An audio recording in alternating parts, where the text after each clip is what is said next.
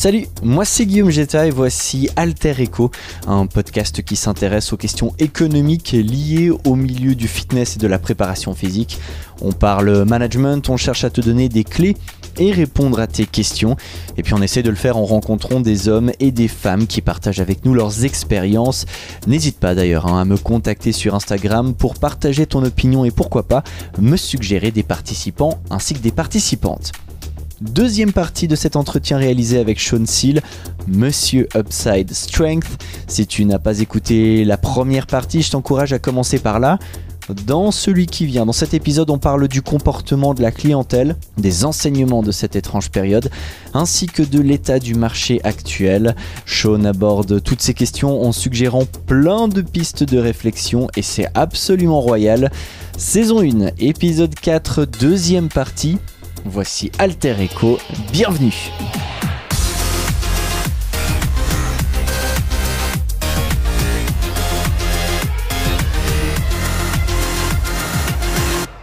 Est-ce que tu as vu une évolution de la consommation de tes clients ou donc du comportement plutôt de, de, tes clients entre la première phase, le premier confinement où il y avait cette espèce d'énorme trend, on fait des entraînements en ligne, c'est cool, on le fait à la maison, du zoom, plein de choses, et en tout cas peut-être arriver vers l'automne un peu plus de lassitude. Nous, de notre côté, on a pu l'observer en tout cas avec les cours collectifs en salle, où au début, ça cartonnait de le faire en ligne. Et après, ça devenait de plus en plus compliqué. Lassitude, la période n'est plus la même, on connaît un peu plus le virus, etc. De ton côté, en coaching privé, est-ce que tu as vu un changement de mentalité de la part de tes clients? Pas en coaching privé parce que je suis resté très, euh, pas très proche en contact, on va dire. Et donc, on a, j'ai fait en sorte que j'ai été très explicite par rapport à ça.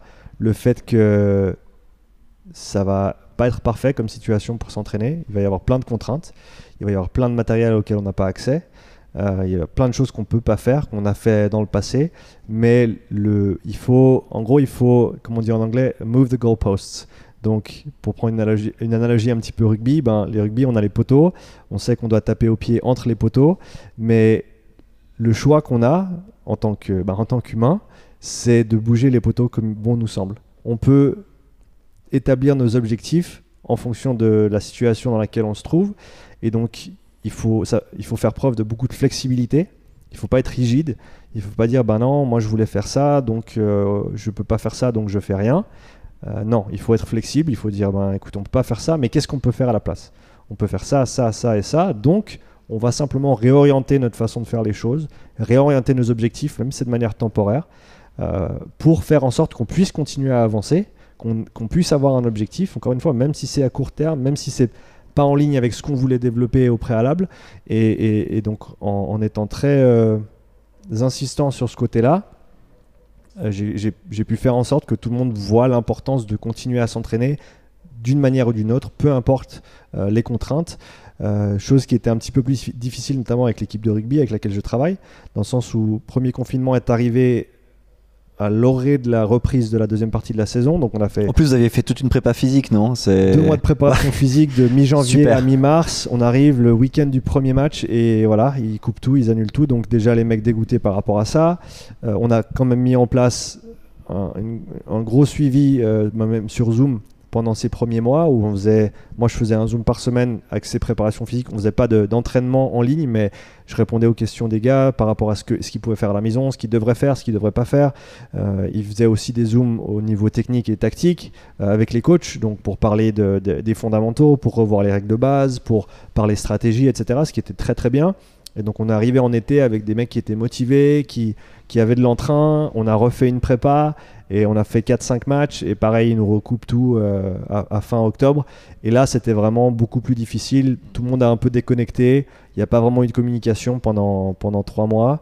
Euh, là, les, ben, les choses reprennent gentiment vu qu'on a le droit d'être à l'extérieur avec des groupes restreints, les, limitations, etc. Mais, donc ça reprend gentiment. Mais c'est vrai que ce deuxième confinement était très très dur euh, surtout au niveau, bah, on, va dire au niveau émotionnel et psychologique pour, beaucoup de, gens, je pense, euh, comme tu l'as bien dit, dans ta communauté aussi. Et, donc là, je pense que ça fait maintenant plus d'un an que ça dure, ou juste un an. On sait qu'on n'est pas encore sorti euh, de la forêt, hein. il y a encore euh, du chemin à faire, il y a, tout le monde parle de la troisième vague euh, alors qu'on n'est même pas sorti de la deuxième. de garder les masques dans les transports publics et certains lieux encore pendant 2-3 ans, enfin il y, a beaucoup de choses. Exactement, donc je pense que, enfin personnellement, je, je vis, je sais pas que je vis au jour le jour, mais il n'y a rien d'acquis, j'attends rien dans le sens où je, je vais faire avec les situations actuelles, avec la situation actuelle, ce que je peux faire euh, que ce soit pour un jour ou pour les, pour les trois ans à venir. Ça, je suis prêt à le faire. Euh, parce que je, je sais qu'on bah, n'a on a pas de visibilité, on n'a pas de contrôle. Et donc, de ne pas espérer des choses, à mon avis, c'est pas en notre faveur d'espérer que certaines choses se passent dans les mois à venir qui seraient à notre euh, qui seraient avantageuses pour nous on va dire il faut euh, simplement voilà, prendre en compte le fait qu'on ne sait pas vraiment ce qui se passe, on ne sait pas vraiment ce qui va se passer. Il faut qu'on continue d'une manière ou d'une autre, un, à, pouvoir euh, euh, coacher pour voilà, payer, payer, nos factures, pour pouvoir continuer à vivre. mais c'est aussi important pour, pour nos clients, pour nos athlètes, pour nos adhérents qui que eux continuent à s'entraîner d'une manière ou d'une autre, même si c'est pas idéal, parce que voilà, c'est indispensable pour, euh, pour notre santé à tous, que ce soit physique ou, psychique. Et, donc, euh, il n'y a pas vraiment d'alternative, euh, à, mon avis. Il faut, il faut qu'on continue, peu importe la forme, parce que c'est, on n'a pas vraiment d'autre solution en fait. Est-ce que le plus grand enseignement de cette période, du coup, c'est une forme d'adaptation dont il faut faire preuve et d'improvisation en permanence? Parce que c'est vrai que là, on, beaucoup de choses ne sont pas entre nos mains. Euh, on choisit pas, on nous impose des choses, il faut qu'on se débrouille. Est-ce que c'est ça qui ressort le plus de ton côté ou ça serait un autre aspect de ton coaching? La flexibilité, je pense que c'est indispensable, à l'heure actuelle en tout cas. Et je pense que diversifier les moyens de revenus aussi, c'est quelque chose qui, dont tout le monde parle un petit peu plus. Euh, il y a un, dicton, euh, je le traduis directement de l'anglais, donc je ne sais pas si, ça sonne aussi bien, mais si tu as un seul client, tu es à un client près de plus avoir de travail. Et donc ça, je pense que c'est d'autant plus vrai à l'heure actuelle. Et donc il faut penser un petit peu plus large. Euh, il faut ne pas être juste à la merci en fait d'une seule source de revenus. Et donc, qu'est-ce qu'on peut faire en tant que coach pour diversifier ça? Est-ce qu'on a d'autres compétences parallèles qu'on peut mettre à profit? Peut-être, même si ça veut dire quelques heures par semaine, faire quelque chose qui n'est pas du coaching, mais soit qu'on aime faire, soit dans lequel on est compétent, soit les deux, idéalement. Euh, que ce soit par exemple du travail administratif pour, euh, pour une autre entreprise, ou je veux dire, il faut vraiment, c'est vraiment le, on va dire l'âge d'or pour être flexible et pour euh, avoir plusieurs cordes à son arc et pour pas euh, se reposer sur ses lauriers et juste faire une seule chose. Et, ça, on le voit, je veux dire, c'est une tendance des, des, des décennies euh, précédentes où il y a, je pense à mes grands-parents par exemple, ben, ils, avaient un emploi, ils avaient un travail du moment où ils avaient 14-15 ans jusqu'à leur retraite à 60 ans, alors qu'aujourd'hui on est dans un monde qui est beaucoup plus fluide où les gens changent d'emploi quelques, quelques fois dans leur, dans leur vie. Et, je pense que cette tendance-là s'accélère, s'est accentuée. Euh, dans, dans, cette période voilà, d'incertitude. Et, donc, si si on sait qu'on a plusieurs cordes à son arc, je pense qu'il faut les mettre à profit d'une manière ou d'une autre, même si, encore une fois, c'est pas idéal, même si on voudrait faire qu'une chose, mais on, doit, on doit se retourner et, en faire plusieurs euh, pour traverser cette période difficile, pour ressortir de, cette phase euh, et, ensuite peut-être pouvoir partir avec quelque chose d'un petit peu plus idéal euh, par rapport à, nos attentes et, nos envies. Mais en attendant, il faut, il faut faire ce qu'il faut pour, pour traverser. quoi. Est-ce que tu as vu plus de monde durant cette période qui est venu vers toi étant donné que c'était clairement compliqué de se voir à plusieurs, de faire du sport collectif et certaines personnes se sont peut-être dit ben du coup je vais profiter d'en faire en privé parce qu'il faut que je continue à bouger. Est-ce que ça t'a ouvert aussi de l'autre côté certaines perspectives, certains clients que tu n'aurais pas eu autrement, tu penses? Oui, il y, a des, personnes qui m'ont contacté, qui m'ont dit ben, j'allais à la salle, mais maintenant j'y vais plus, ben, on peut plus y aller. Et puis je sais que si j'ai pas quelqu'un pour m'encadrer ou, en tout cas une, certaine structure, je vais pas continuer, j'ai pas la motivation pour continuer tout seul ou toute seule.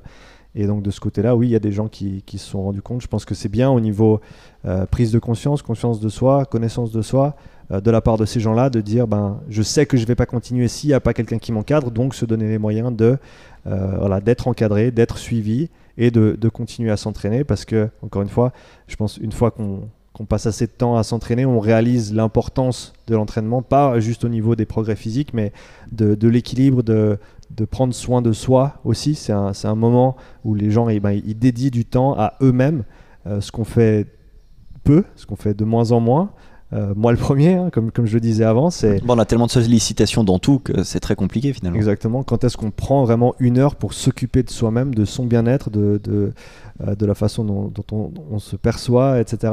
Donc euh, je pense que c'est... Oui, oui, c'est des choses qui ressortent de plus en plus. Et, et je pense que c'est aussi, aussi des changements qui sont importants pour les gens. C'est des choses qui...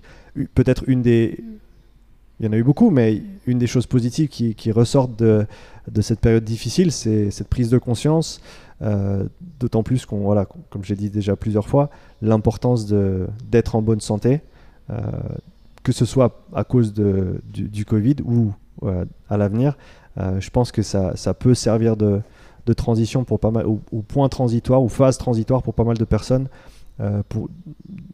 du côté de, la prise de conscience de l'importance de prendre soin de soi et, d'être euh, dans la meilleure forme euh, physique et, mentale possible. Si je te demandais ça, c'était pour faire une transition vers la partie un peu plus maintenant des perspectives du milieu du coaching privé. Tu penses qu'avec euh, ce qu'on a pu vivre, avec euh, ces restrictions du nombre de personnes qui s'entraînent et ce genre de choses, c'est une opportunité pour la suite au niveau du, du, coaching privé, tout en sachant que bien entendu les perspectives, euh, si on avait enregistré ça le, 12 mars il y a une année, ben on, serait tombé complètement à côté. Mm. Mais voilà, est-ce que tu vois là-dedans aussi une tendance pour la suite qui se dégage avec des opportunités, peut-être aussi des menaces, mais en commençant peut-être avec les opportunités? Je pense que de manière générale et indépendamment de la pandémie, ça se démocratise et ayant vu ce qui se passait en Amérique du Nord pendant, pendant une demi-décennie, on est encore quelques années en retard par rapport à ça. Et, je pense que ça va continuer à se populariser. Je me rappelle quand je suis parti de la Suisse, le nombre de salles qu'il y avait à Nyon même, euh, ça se comptait sur, euh, sur les doigts d'une main. Sur un doigt C'était surtout un fitness, c'était vraiment des salles très tradies, très, très conventionnelles, Globo Gym et tout ça, non? Et maintenant, tu as, de plus en plus de salles, tu as des, combos avec des physios, des kinés, des, coachs, des nutritionnistes. Je veux dire, ça, a vraiment fleuri, ça continue à se développer. Donc, à, mon avis, les perspectives sont très très bonnes dans l'industrie. Après, je suis toujours quelqu'un de, très très optimiste et enthousiaste et positif, donc peut-être que ça va de pair avec ça. Mais non, moi, il y a de la place pour beaucoup plus de monde. Euh, dans le sens où, encore une fois, les gens, de manière générale, le public prend conscience de l'importance de, de, prendre soin de soi au niveau, au niveau corporel, peu importe la forme. Hein. On parle de différentes disciplines, on parle de, fitness, on parle de coaching privé, on parle de yoga, on parle d'autres pratiques euh, qui sont aussi vraiment, qui, qui à mon avis tombent tous sous le, euh, sous, sous, le même Under the same umbrella, pour parler anglais. Sous le même parapluie. Parapluie, ça marche pas trop en français, mais on va, le dire quand même. Mais on, voit l'image. On, voit l'image, voilà, exactement. Sous la même coupole. Euh, et, donc, et, donc, je pense que les perspectives, à mon avis, sont bonnes. Euh, d'une manière ou d'une autre, les gens, euh, ça, continue à évoluer dans ce sens-là. Les gens, encore une fois, c'est quand moi, je me rappelle quand moi j'étais jeune, parler d'aller à la salle de fitness, c'est quelque chose que les jeunes faisaient il y avait quelques personnes un petit peu plus âgées qui le faisaient aussi, mais la majorité des gens entre 40 et, et, 60 ans euh, n'auraient jamais imaginé aller dans une salle de fitness pour, euh, transpirer, pour s'entraîner, pour lever des poids. Et, je pense vraiment qu'il y a eu, y a eu beaucoup de changements de ce côté-là ces, ben, ces dix dernières années. Et je pense que ça va continuer à évoluer dans cette euh, direction-là. donc pour moi, je, je, suis très optimiste. Tous les voyants sont au vert. Tous les voyants sont ouverts. Comment tu vois un peu toutes ces cette pléthore d'offres qu'on peut avoir sur, euh, sur internet ou partout, ça commence de, du, du e-book gratuit, euh, ça va jusqu'à des prestations très chères, mais il y a vraiment de tout. C'est très difficile aussi de naviguer là-dedans. Est-ce mm. que d'un point de vue du coaching privé, pour toi, ça va être une forme de porte d'entrée vers ton activité? Euh, je dis ça à la lumière de mon expérience personnelle. J'ai commencé en faisant n'importe quoi, comme beaucoup de monde, euh, avec Internet et autres. Et c'est ensuite, en voyant que ça ne fonctionnait pas forcément, que je suis allé de l'avant et que j'ai fini par ouvrir ma salle. Mais est-ce que du coup, quelle est ta vision de cette espèce d'écosystème où on voit vraiment de tout, beaucoup, des trucs bien faits visuellement, mais pas spécialement bien faits derrière, ou l'inverse? Mhm. j'aime beaucoup l'approche de, de Greg Glassman, si on, si on revient un petit peu à la. à la Fondateur de CrossFit. fondateur de CrossFit, et, et son, on va dire, le, le fait qu'il qu'il utilise le marché comme la chose qui va déterminer si une salle va fonctionner ou pas. Dans le sens où le, le the cost of entry, le coût d'entrée pour ouvrir Les une salle, barrières à l'entrée, ouais. barrière à l'entrée est très très basse dans le monde du CrossFit, ce qui est à la fois quelque chose de positif et euh, aussi ça veut dire que n'importe qui, euh, si on veut parler comme ça, peut le faire, mais ça veut aussi dire que derrière, si ta baraque elle tient pas la route et que ce que tu fais ça tient pas la route, tu vas pas durer très très longtemps euh, parce que voilà, le marché c'est le marché et les gens vont décider d'aller vers quelqu'un qui offre des prestations qui sont de meilleure qualité euh, au, fil du temps, ça c'est certain. Et donc je pense que dans ce cadre-là, c'est pareil. Il y, a, y a de tout et de rien, et c'est à tout un chacun de trouver ce qui lui correspond. Mais et bien sûr, on, espère toujours que peut-être les personnes qui sont moins compétentes ou les personnes qui ont peut-être pas les, me- les, les- les- les meilleures intentions des clients ou des, adhérents euh, vont faire le moins de dégâts possible parce qu'il y a aussi cet aspect des blessures et de si les choses sont pas bien faites, on peut faire mal aux gens, ce qui est euh, très très dommage. Euh, mais malheureusement, c'est très très dur à, réguler de manière euh, euh, de top down, donc de manière. De haut en bas. Merci de, de haut en bas. C'est tellement simple, pourtant j'ai- souvent Oui, alors, pas les mots en Parce français. que ce qui- ce qu'il faut dire, bon, les gens l'auront sûrement entendu, mais ton anglais est genre parfait et la plupart des termes dans ce milieu aussi le sont. Donc du coup, on, on te pardonnera. Moi, si je pouvais parler le 20% de ce que tu parles en termes d'anglais, je signe demain. Merci Guillaume. Euh, et puis merci aussi de m'aider avec mes, petits, euh, mes petites limitations en français. Euh, donc ouais, je pense que il y a de tout, il y a, y a- y a de tout pour tous et des fois pour personne. Mais malheureusement, je pense que les choses vont se faire de manière organique et que, et que oui, c'est difficile de trouver des bonnes infos parce qu'il y a tellement d'informations et donc c'est difficile aussi de, de, de- trouver les, les- bonnes informations. Mais, mais je pense aussi que il y a des, des gens dans, dans le milieu qui font un très bon travail de, de filtre, de filtrage, et qui amènent toutes ces informations ensemble et qui essayent de, de produire quelque chose de d'assez cohérent en termes de, d'informations qui sont partagées, de, de façon de penser, de perspective. Et, donc pour ceux qui sont intéressés, il il y, a de l'information de qualité. Euh, après, c'est vrai qu'encore une fois, il faut la chercher, il faut la trouver, et il faut savoir faire la part des choses. Il faut avoir à mon avis, un esprit un petit peu critique par rapport à ce qu'on trouve en ligne. Il ne faut pas avoir peur d'aller lire un tel et ensuite d'aller lire quelqu'un d'autre, de trouver des informations qui sont peut-être euh, qui, vont pas nécessairement dans le, dans le même sens, et ensuite de poser des questions, de soit euh, poser des questions à ces personnes-là, hein, en sachant qu'on peut, on peut contacter, peu importe la stature de quelqu'un ou le- l'ampleur de quelqu'un, on, peut toujours les contacter pour leur poser une question, euh, de faire sa propre recherche, de, s'informer au mieux et au final de tirer ses propres conclusions de tout ce qui est disponible.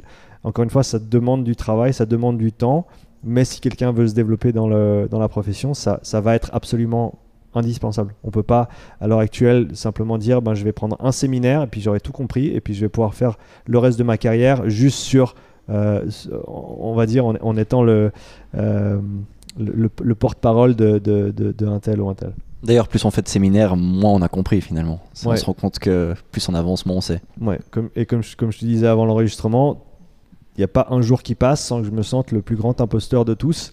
euh, parce que malgré les choses que je pense savoir, euh, je vois aussi, comme tu l'as dit, plus tu apprends, plus tu es conscient de, ce que tu sais pas et de ce que tu connais pas.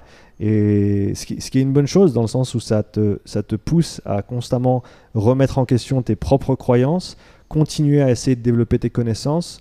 Et euh, co- comme on le disait aussi avant, le jour où tu penses que tu as tout compris, c'est le jour où il faut changer de métier.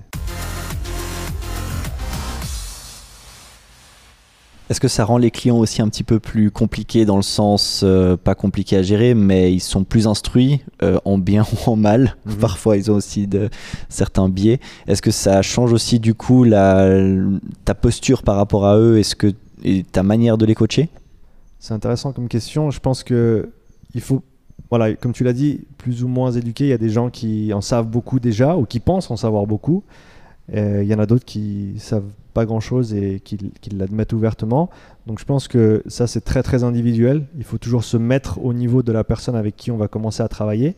Et euh, pour parler de manière un, un petit peu crue, de pas leur rentrer dans l'art dès la première séance pour leur expliquer qu'ils ont tout faux. Euh, en tout cas, c'est pas mon approche à moi. Ce que j'aime bien faire, c'est poser des questions, essayer de comprendre pourquoi la personne pense ce qu'elle pense. Et encore une fois, pas la première séance, pas la première semaine, peut-être même pas le premier mois, de leur montrer par A plus B ou par ce qu'on fait au travers de l'entraînement, euh, d'essayer de, raisonner de manière, euh, on va dire, logique euh, et, de leur montrer au fil du temps qu'il y a peut-être d'autres façons de voir les choses. Je suis, je, suis, aussi très ouvert par rapport aux choses que je comprends pas ou que je connais pas ou que j'arrive pas à expliquer ou que je pense pouvoir expliquer mais que je sais ou, ou, ou à propos desquelles je sais que j'ai certainement tort.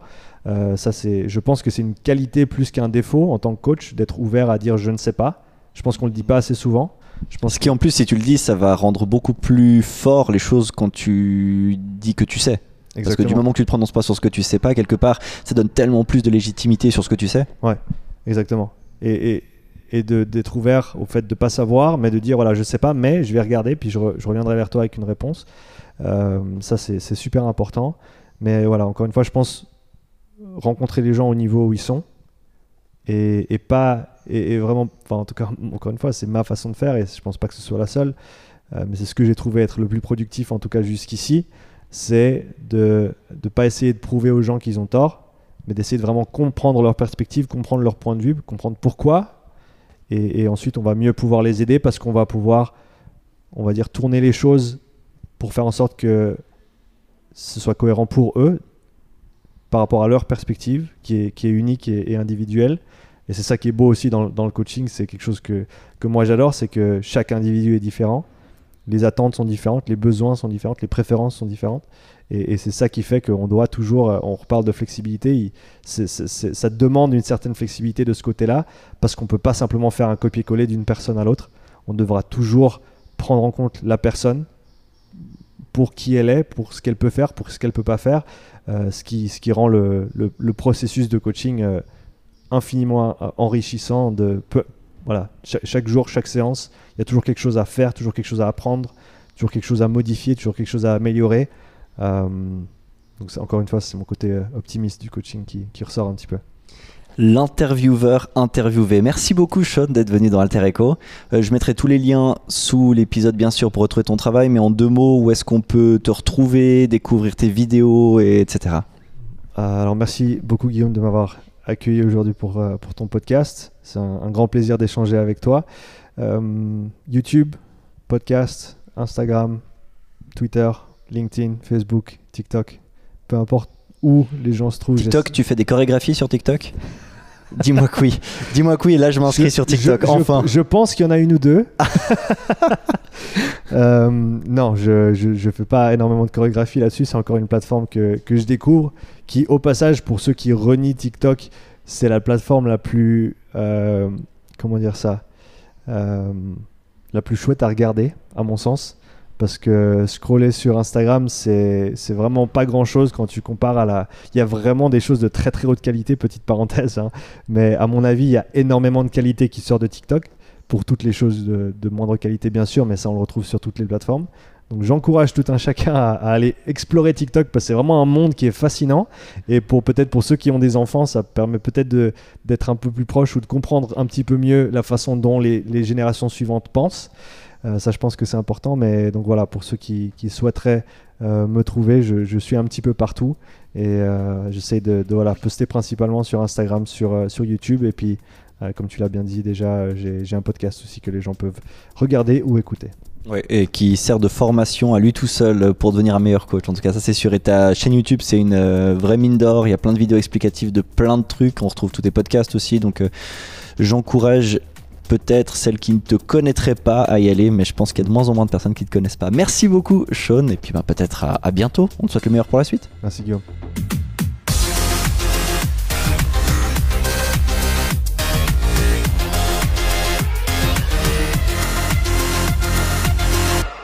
Merci beaucoup d'avoir écouté cette deuxième partie avec euh, Sean Seal.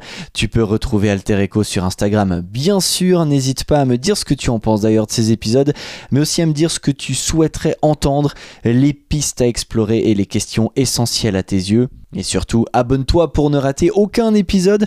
Tu peux soutenir ce projet en le partageant avec tes proches, mais également sur les réseaux sociaux.